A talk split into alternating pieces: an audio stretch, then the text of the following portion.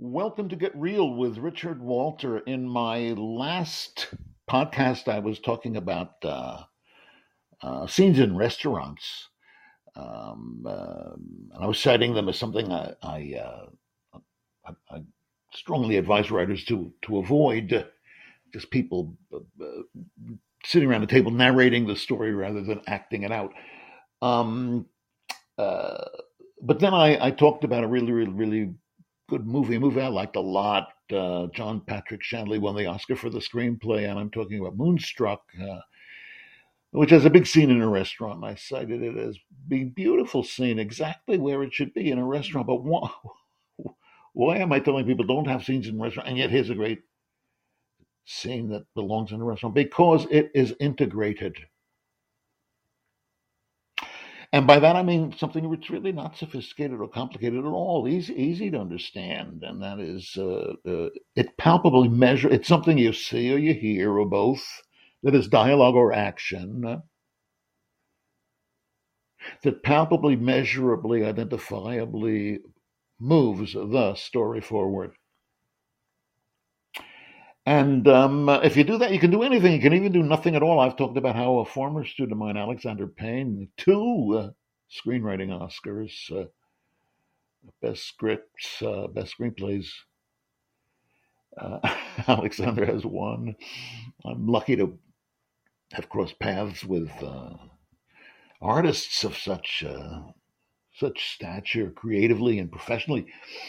Um, in my favorite picture by Alexander, the the opening uh, uh, is just Jack Nicholson sitting in his office with absolutely nothing happening, just the clock uh, um, ticking away a sweep, second hand of the clock ticking off the seconds. But uh, in another podcast, I've talked in detail. I won't go into it here about how, in just looking around that place and seeing Jack get up, Jack Nicholson in a, I think that's his best performance of his career um, as Schmidt gets up and leaves uh, the office, uh, you can see that he's retiring. Uh, you learn so much about this character and about this story. And remember, when you learn about character, you learn about story. And when you learn about story, you learn about character.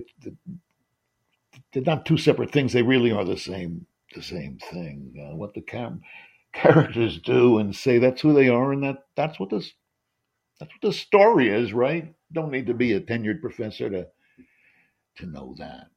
In any event, uh, I wanted to mention, I had mentioned that I was going to talk about one project of my own and uh, never got around to that, just talked about Shanley. So let's talk about Escape from Film School. It was a novel, it was actually my last novel.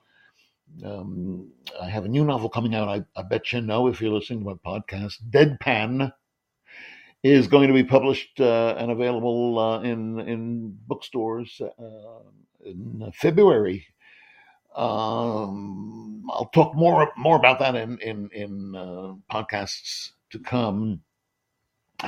But I mention it only because my my previous uh, uh, novel was was called Escape from Film School, and it was a, a uh, screenplay. There was film uh, rights action, uh, um, and as as there had been on my first novel, my previous novel, Barry and the Persuasions um, um, who knows? With any luck, uh, maybe maybe we'll see some action on uh, some film rights action on on Deadpan. Um, but uh, uh the, the, the fact is that um, uh, both this uh, in my in my my nonfiction title, my most recent one, that is to say, my my my book about screenwriting, my most recent book about screenwriting, Essentials of Screenwriting um, uh, still in print uh, after many, many, many years. Thank you very much. Available at uh, uh e-retailers, uh, you know, book bookstores online, like Amazon, for example. Um, uh, and there I say no, no scenes in restaurants. no um, flashbacks, no voiceover narrations. It's all too self-conscious, blah blah blah. But then I like to ha- hold up a copy of of the screenplay for, uh, or the novel or both for Escape from Film School because it opens in a restaurant uh, with a voiceover and uh, in flashback.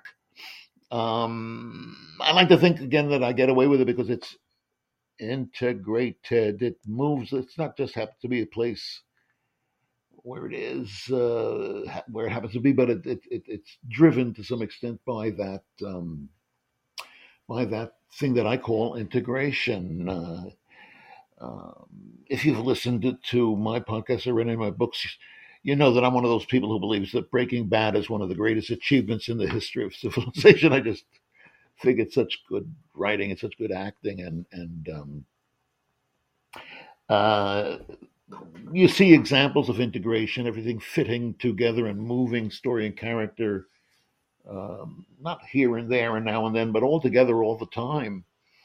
Um, remember, Walter White becomes this, he's this humble school teacher and he works at, uh, uh, after school. He has to work at a car wash. Uh, he lives a humble life. This is how he supports his wife and kids. And um, suddenly he's uh, uh, diagnosed uh, with a fatal disease, and he's got to make a bunch of money so that his family will be okay after he he's gone, and he uh, go, becomes a drug kingpin. Um, um, that's uh, uh, that's what, ha- what what happens to him.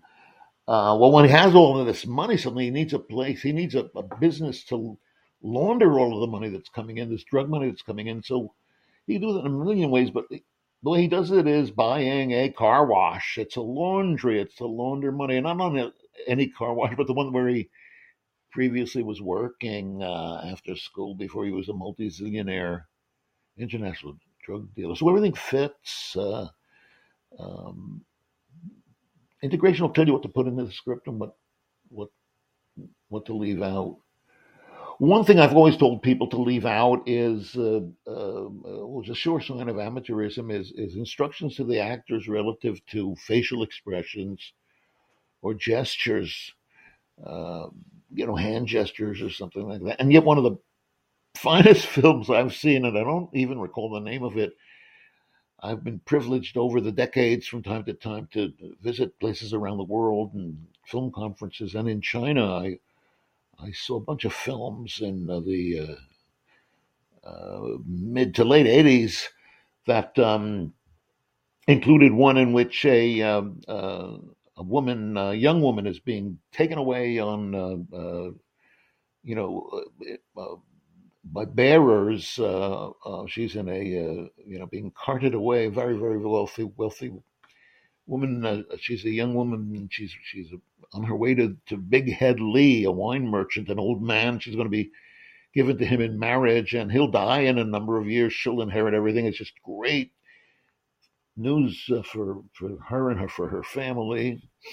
At least that's what it's supposed to be. And uh, um, but suddenly she's abducted. Uh, the the the party, uh, uh, you know, taking carrying her sedan chair and a contingent of, of armed guards, you know, armed with this is 1900, they were armed with lances and swords or something like that. But they're um, um, they just run, they abandon her, and um, when finally the bandit who who was notorious for uh, uh, plundering parties, abducting people uh, who travel along this uh, highway, um, uh, he approaches the, the, the sedan chair, and it's uh, surrounded by um, the, the woman inside is is obscured by curtains, but he pulls the curtains away, and there she is. He looks at her face, and it's a warmly, engagingly smiling face. It says so in the script, and that's the way it is in the movie, and that's the way it has to be because it's making a really important point. It's moving character. It's expanding story. How is it doing that? It's saying the whole point of the picture is this woman, just from that facial expression, would rather be abducted by a hoodlum, by a bandit, than go into this marriage with with Big Head Lee, an old man, a successful wine merchant in the next uh, prefecture. It says something about love and life and romance and and the uh, the struggles of uh, of the human condition that transcend uh, culture and uh, race and every uh, certainly uh, every kind of national border. Thanks for listening to Get Reel. You can see how that was part of the, the story that had to be be expressed and written in the script. Please subscribe on on Medium and Substack. Um, do share these episodes with friends on on social media, and um, uh, come on back and listen to me next time.